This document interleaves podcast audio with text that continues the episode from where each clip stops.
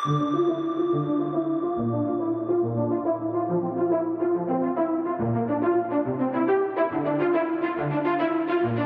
is the Multi Faith Matters podcast. I'm your host, John Moorhead.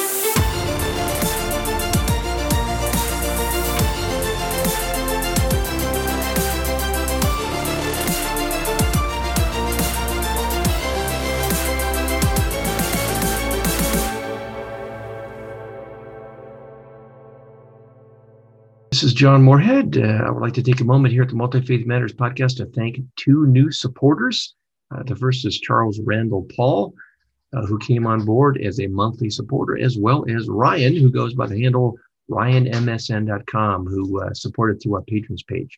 Thank you so much. This makes it possible, and we hope that uh, other listeners and viewers will click our patrons page and help support us and help keep this podcast going. Thanks for your support. And I'm privileged today to have as, uh, as my guest Thomas K. Johnson. I'll read a little of his bio and we're going to have a conversation this morning. Thomas K. Johnson is Senior Theological Advisor to the World Evangelical Alliance, the WEA, and he'll be talking more about that in this conversation. Uh, the WEA uh, represents and connects over 600 million Christians in 140 countries. Additionally, he currently serves as WEA Special Envoy to the Vatican and a special envoy to engage humanitarian Islam. And we'll be talking about that as well. He has long been a foremost international Protestant voice on human rights and religious freedom, including consulting with diplomats and religious leaders from around the globe. After an informal Bible college in Germany and university and seminary degrees in the US, Dr. Johnson received a Fulbright DAAD grant to research religious and philosophical responses to the Holocaust at the university. I'm going to butcher this German here. Universität Tübingen. Hopefully that's close. Universität Tübingen. There we go. Tübingen.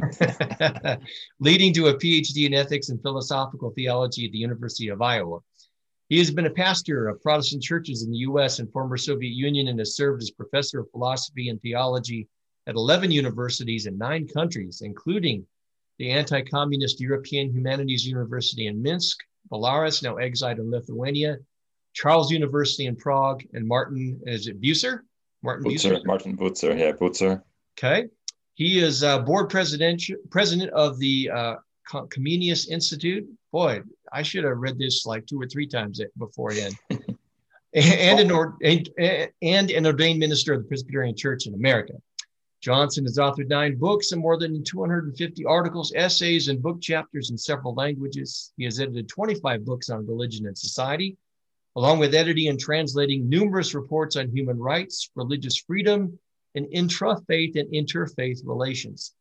His best known is Human Rights, a Christian Primer, a standard evangelical resource since publication in 2008. His three most recent books are on Knowing God is Trinity, on human rights and on humanitarian Islam. Dr. Johnson, welcome to the podcast. Thank you. Glad to be, I'm glad to be here with you. Well, I'm I'm privileged. I have been uh, following what you're doing uh, both on Facebook and I think um, there's another. It might be academia.edu. You've got some of your work out there, and uh, I, I, subscribed and and I keep abreast of what you're doing that you put out there. Um, I like to begin these podcasts with a little background so folks know the life journey that has led to the works that they're producing and the, the positions that they have. Um, can you talk a little bit about your life experience and how it got you to where you are, particularly with uh, the World Evangelical Alliance? Okay, my, my duties in the World Evangelical Alliance really have two foci theology and human rights and religious freedom. And I've been active in both, both foci for a number of years. And that arises out of two experiences I had as a young man. Uh, in 1972, I was at the Munich Olympics, and which was, of course, shocking in itself because of the terrorist attack there.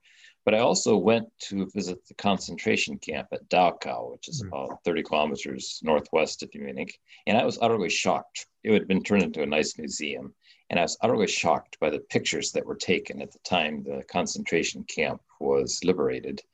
That forced me to start thinking about what's going wrong in our world. Why are there such dramatic human rights, rights abuses?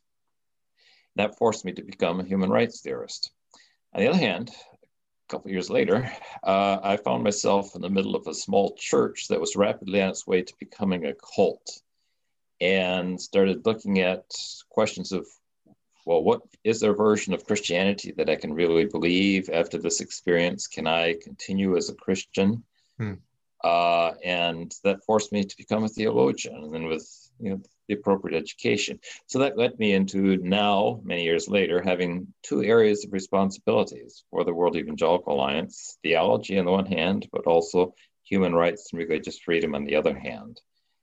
And that's that's the long story. There's a lot of events along the way that led to this, but that's the, the very long story of my life. Well, it sounds like a great one. It certainly has uh, resulted in some some fascinating work that is very helpful for uh, not only the, the body of Christ and, and, Christians, but also for Muslims and others along the way.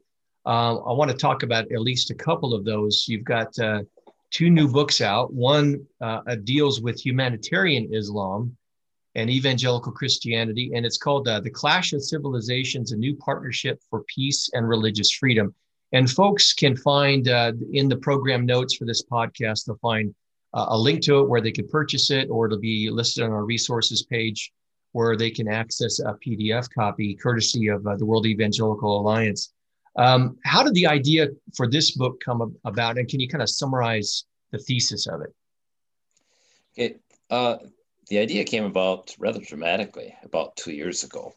I was for a long time somewhat familiar with the, the fact that in Indonesia, the relationship between religion and the state, or between Islam and the state, is different than in the Middle Eastern world. You know, Indonesia is the biggest Muslim country in the world by a huge margin, because many of the other Muslim majority countries have rather small populations. Indonesia has a vast population and a, a, huge Muslim majority, but they have a different relationship between religion and the state. And I had known that a long time because I lectured on church state relations here and there. And uh, then along the way, one of my friends, uh, Paul Marshall, started investigating that farther and writing some articles on religion and the state in Indonesia and their distinctive theory of religions and state relations that they call Pancasila. And uh, a little over two years ago, I wrote to Paul once and said, Is there any possibility that you could get me into contact with some of these Muslim leaders who have this view of religion and the state. And he did. He said, Oh, yeah, he knew them personally and he connected me on email. And then two years ago on Easter, there was, of course, the bombing of some churches in Sri Lanka. And I already had a little bit of email contact with representatives of Indonesian humanitarian Islam. And about a week after um, the Sri Lanka bombings, about a week after Easter, they wrote to me and said, uh, We want you to know that that's not us. We don't bomb churches. We're not that kind of Muslim. Can you help us to, to develop our communication with Christianity to let Christians know that that's not how we do things? And I got the email from them on a Sunday morning. I think it was Sunday, one week after Easter. I was about to go to church. Got the email on a Sunday morning oh, that's an important email.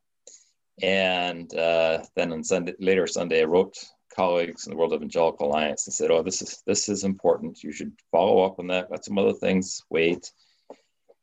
And so I started corresponding with them and decided I need to just as quickly as possible read their books and read anything I could about them. And uh, then I learned that one of their senior members was going to be on vacation in North Carolina, not far from where I live right now. And so I said, Can I buy you lunch? If you're on vacation, just a couple hours drive from where I am. So I got together for lunch, and that led to more meetings, including a meeting in Washington, D.C. a few weeks later with the head of their head theologian of their movement, who was in Washington for meetings. And I said, Well, we just have a lot to talk about uh, what, how to work if I took a group of evangelical leaders to meet with you in Indonesia. And they said, Great, that would be wonderful. I would lead a group of evangelical scholars and leaders to meet with a group from their movement in Jakarta. And it happened that the World Evangelical Alliance was holding its uh, uh, General Assembly just an hour or so away from Jakarta. And so we set it up so it would coincide, so it would mean an additional trip all the way to the, Indonesia. And we met then, I think it was in November of 2019. We spent a whole day talking. Uh, we had eight evangelical scholars and leaders whom I'd asked to participate. And It was a similar number from the humanitarian Islam movement. We talked the whole day, from late in the morning till in, well into the evening, and decided at the end of that we should start working together on some things related to religious freedom and all the surrounding issues. And so we started working together and i realized i needed to there was no good book available in english about their movement so i thought well i should write the book. So i did. And that's the book that was just published a few weeks ago uh, came out i think in, in the us i think it was published in the first part of march. It was uh, a little bit earlier in europe it was a week or two earlier that it was published in europe i think so so that's the background of that particular book and how i got involved in working with this group of Muslims. Now, the, the book discusses humanitarian Islam. Is that a, a term that you have coined? Does it come from within humanitarian Islam itself? What, what are its origins and how is it different from other expressions of Islam? Well, that's uh, think of it as a brand name for the type of Islam being promoted by their major group. You know, Islam is very, very diverse. It's a horrible mistake to think of Islam as unified. They're unified, Islam is unified in only a few things, such as celebrating Ramadan and call to, calls to prayer and this kind of thing. It's really a vast, diverse group of religions that we and they also group together as Islam. But after ISIS became so violent in 2014, a group of Muslim thinkers in Indonesia realized they needed to more effectively communicate their version of the role of Islam in society and that they needed a new brand name to do so. And so they developed the brand name Humanitarian Islam in English to communicate what their type of Islam has to say about the role of Islam in society. Now, it has older roots. It, their parent organization is the Nahdlatul Ulama, which was founded in the 1920s in Indonesia. That was founded in response to the takeover of Saudi Arabia by the, the Wahhabi group of Muslims. So in reaction to that, they formed their own new organization, the Nahdlatul Ulama, to promote an alternate vision of what Islam should be. And in 2014, they decided uh, that they needed a new brand name in English to communicate that more effectively. Though it has longer roots, much longer roots in Indonesian Islam, that's a brand name that's a recent development in response to ISIS and it's there and they then moved to publishing very extensively in english before their publications were in arabic and in indonesian. Now they're emphasizing publishing in english and they've done a very nice job doing that uh, publishing a huge body of literature in seven years uh, about their version of islam humanitarian islam uh, and all in well edited english. Now as you know, um, particularly in America, Christians, uh, especially evangelicals, are, are challenged in uh, relating to, to Muslims. Um, there's a lot of stereotypes out there, reductionism, equation of, of all of Islam with violence. So, what are the challenges that uh, particularly American evangelicals, Christians in the West, as well as the, the Muslim world itself might face to embracing and relating more to this humanitarian Islam? Well, the first step is what I've mentioned that you have to see that Islam is very, very diverse. And while the extremism has roots in certain types of Muslim orthodoxy, there are also alternate types of Muslim orthodoxy that really totally reject violence in the name of Islam. And the Indonesian humanitarian Islam is probably the most well articulated version of uh, nonviolent Islam that also has massive institutional roots. They represent 100 million Muslims. we're in America, we're used to our, our micro churches that have a few hundred thousand members or something if it's a big denomination. They represent 100 million Muslims in Indonesia. And as that's the institutional basis. And that's that's good to know that there are the type of radical Islam that often comes out of the Middle East doesn't represent a lot of Muslims. There are real alternative visions of Islam.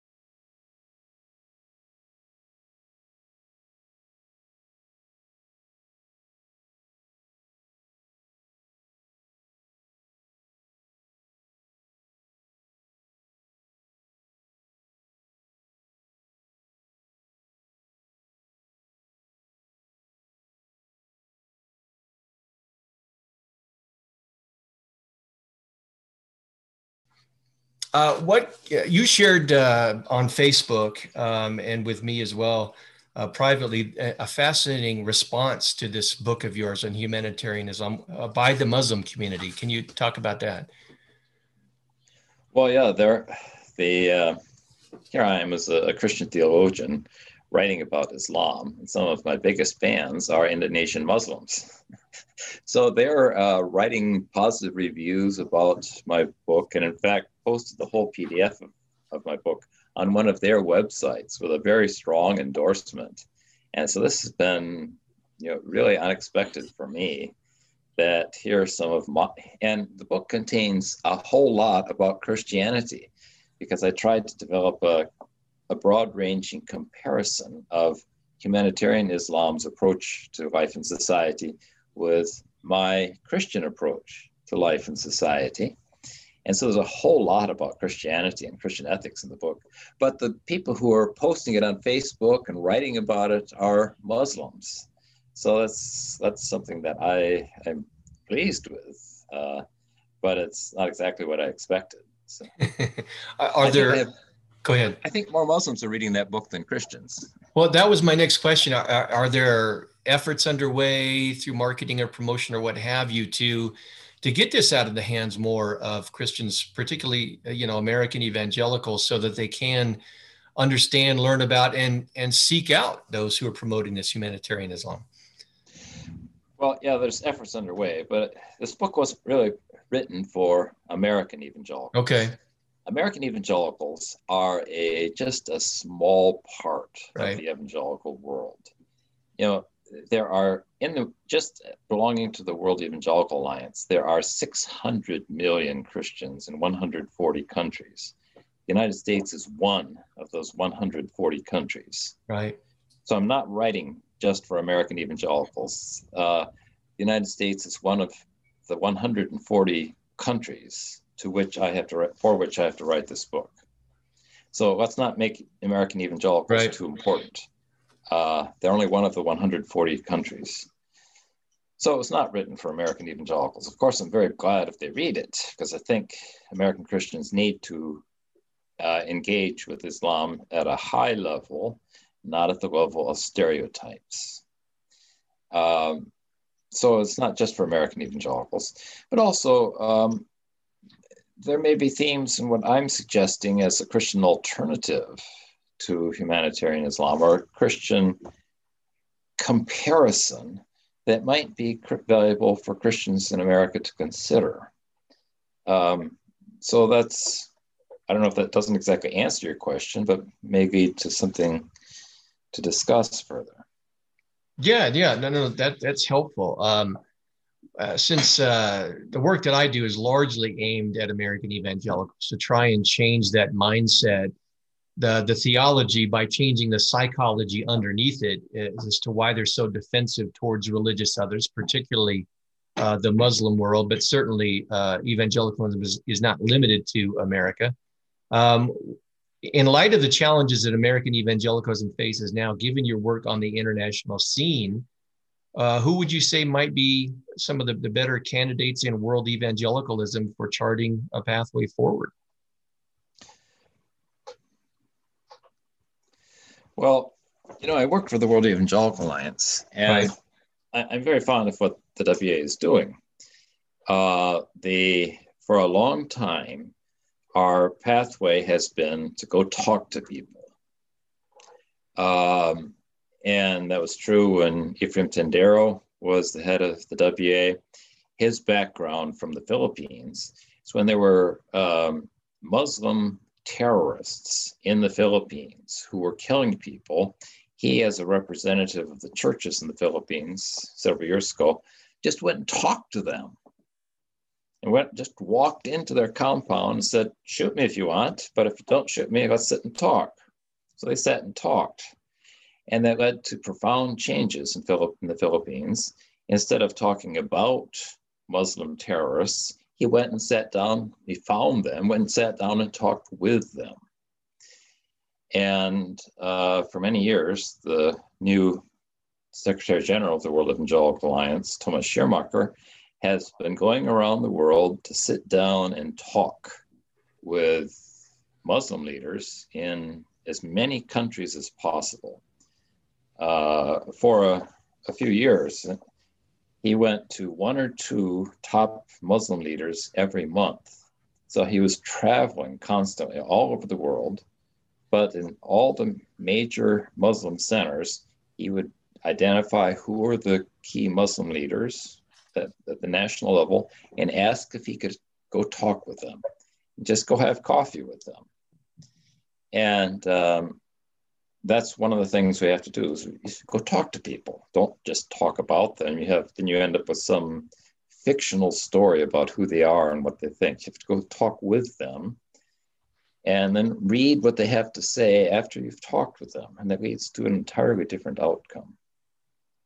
Yes. That's, and for me, uh, as I've been writing this book about humanitarian Islam, I've been corresponding with their leaders regularly um, this morning, I had emails with their leadership um, about things we're working on. We're working on writing a book together. And I wrote a part of a chapter for that book this morning and sent it to them. So, what do you think of how I phrased this? So, I guess my suggestion is instead of stereotyping what 1.6 billion Muslims must be like, to recognize the variety and go talk with them and read what they have to say, and you'll see that there, some of them are quite different. That's now, very helpful. Should not, should not, be concerned about Muslim extremism. Right. Uh, the people I know who are the people in the world who are the most concerned about Muslim-inspired violence are Muslim leaders. Hmm. I have never seen people who are so appalled, disturbed by Muslim terrorism as Muslim leaders. And to hear them talk about how, when they saw videos of ISIS murdering people, they had a meeting just to watch the videos together. One of their technicians had pulled together the videos, a group of videos, so they could see them, you know, together. And they were just screaming in agony as they saw what was happening. And then saying, these are Muslims who are trying to promote what they see as Orthodox Islam. Uh, and they were the ones who were just shrieking in horror at what they were seeing. So we have to see there's this, you know, some Muslims are very morally sensitive people who are appalled at violence. I appreciate your, your call and reminder for a, a broader more informed sense of uh, both the Muslim world and uh, evangelicalism. I think uh, many times in America we kind of get the idea that we're we're about all that's it's important and uh, what our understanding is is the only understanding. So your call is extremely important. Um, you, have also recently released a second book, The Protester, the Dissident, and the Christian Essays on Human Rights and Religion. Um, you said before we started the program that they had different histories. What's the story? How did that volume come about? Okay. Well, in uh, perhaps you're old enough to remember the fall of the Berlin Wall. Of course. Um, I remember my wife and I watched these vivid scenes on television of people standing on the Berlin Wall and then later knocking it down with sled- sledgehammers and this kind of thing. And uh, that was interesting for me, partly because I had seen the Berlin Wall from both sides. I had been in East Berlin when I was a student and actually saw physically saw the Berlin Wall from both sides, from East Berlin and from West Berlin. And uh, then seeing people standing on the wall and then knocking it down shortly later. Uh, and then in 1994, uh, went with my wife and then three small children to teach in a, a dissident university in the former Soviet Union. This was a university that was started by opponents to communism, many of whom had suffered because of their interaction with communism, their criticisms of communism during the communist era. So some of these, these were sort of hardcore anti communists who were Russians and Belarusians. And they had started a pro democracy university they, they called the European Humanities University, or in Russian, the Evropsky Humanitarny Universitet. That was in Minsk, Belarus. And I got the opportunity to go there as a visiting professor of philosophy for about two and a half years we lived there. And as soon as I got there, I realized that one of the key issues in their environment, philosophical issues in the situation, was how to talk about human rights. That was the background for everything they were doing, but there was uh, the discussion of how we should talk about human rights needed some development, I thought. So I started lecturing on human rights theory in my university courses. Had a lot of freedom in terms of what topics I would choose. I was teaching introductory philosophy classes uh, for freshmen and sophomores, as part of their general humanities program. And uh, so I was teaching there. Also, got some opportunities to speak for conferences of professors in the region from Belarus, Ukraine, and Russia. Uh, these are professors, usually philosophy and history and sociology, who were talking about the transitions in their society. And so I gave some lectures on human rights theory there. And that's the background. This forced me to go more deeply into thinking about human rights. What do we as Christians have to say about human rights? Uh, and there's there's a lot to learn. I had a lot of reading to do, a whole lot of homework to do, a lot of thinking, um, and that led to some books. And this recent book, "The Protester, the Dissident, and the Christian," is really my my third major effort to write on this subject. Well, as you as the subtitle indicates, you, you the book has uh, got a number of different essays. What are you trying to steer the reader towards with the various essays? What's what's the, some of the takeaways that are important for them? Okay. Well, one of the important takeaways is that is the source of human rights. One of the things that struck me early when I was studying different theories of human rights is that one of the key issues is is can be phrased as where do human rights come from? What is the source of human rights? And the communist theories generally were saying that rights come from the state or from the party or from society. The Western secular theories typically said in some complicated way that rights come from the self. The self generates rights that through our interests and desires, we create rights for ourselves. And they wouldn't phrase exactly like that, but that's how I understand what they're trying to do that the self creates rights. And as Christians, or really as all Christians, Jews, and Muslims would probably say, rights are a gift from God. And therefore, it's not something that comes from the state, it's not something that comes from myself. And that sets a framework for how we should think about human rights. Now, that's one of the key issues I started thinking about 27 years ago or something is what's the source of rights? But then that leads to the issues of what rights do people have? And we have this problem in the last, well, last 50 years roughly, of the United Nations constantly developing new rights. Um, some people joke that the new week, United Nations must have developed a new right already. Um, so it's the right of the week kind of thing. And that discredits the whole undertaking. Uh, in the communist world, the, the state gives, the state takes. So if the state gives you a right this week, might take it back next week. Um, so in that that framework to start talking about what rights do we think people really have that are God-given rights. Therefore, they're inalienable, or in more recent terms, unalienable. Um, so that's the kind of thing I would most interested in communicating. Um, and, that, and approach that from several perspectives in that book. Uh, I know you're working on a, a, much broader scale in terms of uh, a global type of thing, but again, my context is uh, here in America.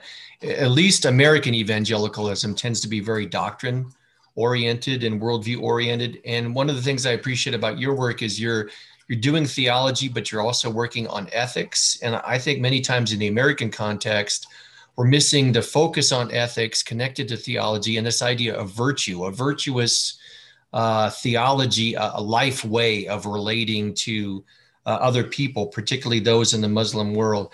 Um, would you have any thoughts on that and on how we need to we need to continue to work on theology? I think theology is very important, but connecting that to ethics and other things are very important as well. Yeah. Um, well, I, I suppose for American evangelicals, part of the background is a reaction against liberal Protestantism as it developed in the 19th and early 20th century. And this is far overgeneralized, but generally speaking, liberal Protestantism uh, reduced the importance of core Christian theology and in some cases denied parts of theology so that you would have people saying the resurrection is unimportant and the miracles in the Bible probably didn't happen and this kind of thing. And that therefore the, the theological component of classical Christianity was reduced or denied in some types of liberal Protestantism. and all that was left was what they said about ethics. Now, what they said about ethics was unstable. So, what liberal Protestantism has said about ethics changes every generation. In contrast to that, the fundamentalists and then evangelicals in America emphasized a core doctrine the resurrection, the miracles of Jesus, the incarnation, uh, this kind of thing. And that, that was necessary. Uh, however, uh, there have been times when we may have talked about ethics too little in American Christianity. And um, so there may need, be need for some development there. And I, I suppose my book is partly a suggestion and ways in which that that can develop. That you know, my book on humanitarian Islam includes a major section on Christian ethics, and I hope that contributes to the discussion of ethics among Christians uh, in the United States as well as elsewhere. Perhaps you found something there that was interesting to you that I was suggesting in regard to Christian ethics. Yeah, it's. I certainly do think it's very helpful. Uh, in, in my opinion, when I, I think one of the other elements or dynamics involved is there's so much emphasis also on evangelism, proclamation, and seeing the other convert, which is important. However, then it, I think it tends to color and shape other things that we do so that relating to the other is viewed in terms of a strategy. What's the best strategy and plan rather than how does it flow out of an ethic of love for the other where I relate to them and want to see them embrace my faith, but I still love them and care for them regardless of whether or not they do. Um, so I see some of what you're suggesting very helpful there. Yeah. Um, I, um, I don't think our relationship with our non Christian neighbors should only be a strategy to convert them. That's one element in what we're doing all the time. You know, I try to, in everything I do, I try to say something about the gospel. If I'm speaking for uh, a group of diplomats, which happens regularly, uh, or a group of people who are representing various religions, which also happens frequently, I try to include something about the gospel of Christ because what I do as a Christian minister is the proclamation of Christ. But that's not all that I do. And that's the problem. If we think of this as all that we do is trying to convert people to Christ, then we've got, got something out of balance. You know, I'd like to draw on the uh, classical Reformation discussion of the relationship between law and gospel. The law of gospel and the law of the law of God and the gospel of Christ. And what we have to do as Christians is talk about both. We have to believe in both the law of God and the gospel of Christ. We also have to talk about both. And God's moral law has multiple functions in our lives and in the function in lives of people who are not yet Christians. Everyone lives in God's world. And God's moral law is built into the fabric of creation so that everywhere people are, they are engaging with God at some level because of an unrecognized demand that's all through life that comes from God. So people are always wrestling with God in some way or another. And that's broadly centered around God's moral law, which is built into creation, built into conscience, built into human re- reason and relationships. And so I see talking about the gospel as taking up a, a conversation, or maybe an argument that people already have with God. And but I don't only talk about the gospel of Christ, I talk about a lot of other things too one of those is the moral law, the universal moral law that we Christians used to call the natural moral law. And so there's a lot more to talk about than just a strategy to evangelize people, because God is doing more than evangelizing. I couldn't agree more. Thank you for sharing those thoughts and giving me that feedback. You you do work in religious freedom.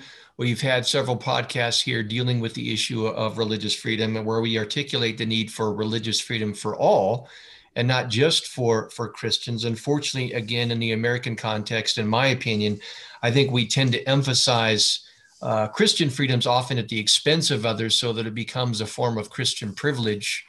Um, can you talk about why it's important for Christians not just to support their own religious freedom, but why should we be concerned even for those where we tend to have negative uh, perceptions, whether it's Muslims or atheists or what have you. Why, why, do we all lose if none of us, if we don't support religious freedom for everybody? Well, first, let me just note a bit of history. When the, the World Evangelical Alliance was formed in the 1840s, one of the first things that where there was engagement, political public activism, was in the realm of religious freedom and it was on behalf of people who were not Protestants or evangelicals. So this goes to the heart, you know, the World Evangelical Alliance grew out of the Second Awakening in the first half of the 19th century. It's in the 1830s and 40s we have a lot of the Christian anti-slavery movement coupled with uh, aggressive world missions activities. The World Evangelical Alliance grew out of that combination of real concern for evangelism, real concern for anti slavery efforts, and real concern for religious freedom for people who were not evangelicals. So, those were some of the core ideas in the surroundings when the World Evangelical Alliance was formed in the 1840s. So, this, this is not new. And one of the questions is, is why do we believe in religious freedom? What's the basis is it just because I like my freedoms, or do we believe in God given human dignity? And if we believe in God given human dignity, then we can't really do things that impinge directly on the dignity of other people. And when people are worshiping, that's one of the most distinctively human things they do. human beings are the only religious entities in the universe, as far as I know. And people are they're most distinctly human when they're participating in their religious beliefs and activities. Um, and to not allow people to do that is really an assault on human dignity. I believe it's a denial of that people are created in the image of God. So if I want to deny that people are created in the image of God, then I may deny them their freedom of religion. But if I take the first chapters of Genesis seriously, that means I believe that my neighbors are created in the image of God and that they are always reacting to God, even in poorly chosen religions, then I have to allow them the political, legal freedom to do so, even if I'm also trying to tell them about Christ. I would add a further point. You know, there have been times when Christianity has been closely connected with the power of the government. Now, this isn't new in American history. When Charlemagne was crowned emperor at Christmas in the year 800 in Rome, he was being crowned as emperor of the Christian empire. This idea of a Christian country or a Christian empire is a very old idea. It's not distinctly American and has not worked very well. Uh, when people, people are not allowed to choose Christ freely, something is out of place. Um, I think God wants our voluntary response to the gospel. I don't think God mostly wants people to pray the Lord's Prayer or the sinner's prayer because they'll be executed if they don't. I just don't think that's the way God wants things to be. So that's maybe complicated, but those are some of my reasons why I think it's really quite important that Christians protect the religious freedom of others, not only for Christians.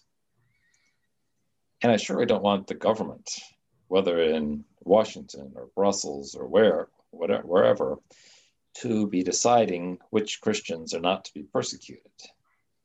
Uh, because then we might end up with Presbyterians persecuting Baptists and the Lutherans and the Methodists having to choose which side they're on.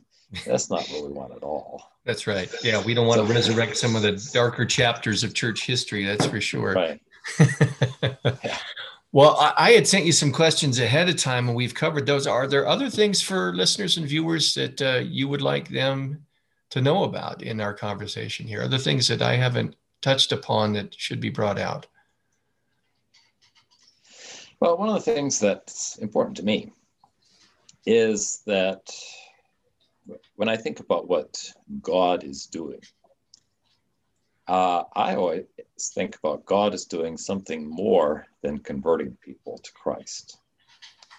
Now, I've seen and participated in numerous missions conferences over 50 years. I have enough, enough memory to have been through 50 years of this.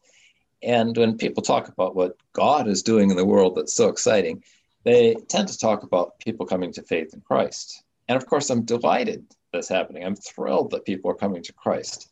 Never in history have so many people been coming to Christ. The, the, the Great Commission is being fulfilled right now on a global level, even if Americans don't always see it. But that's not all that God is doing in the world.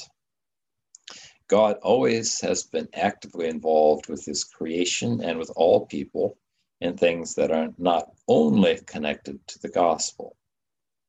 So I think it's valuable for Christians to talk about God's general revelation that God is speaking through all creation and every dimension of creation.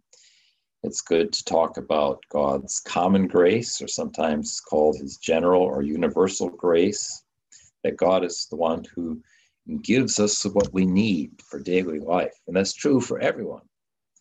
Um, I think it's important for us to talk about universal human dignity, that God gives dignity to all people, not only to Christians, and to talk about God's universal moral law, what Christians used to call the natural moral law, and that people are always interacting with it because it's built into the fabric of creation. So certain things that I think is valuable for Christians to talk about that we, we may sometimes neglect. Uh, it's not because I think the gospel is unimportant.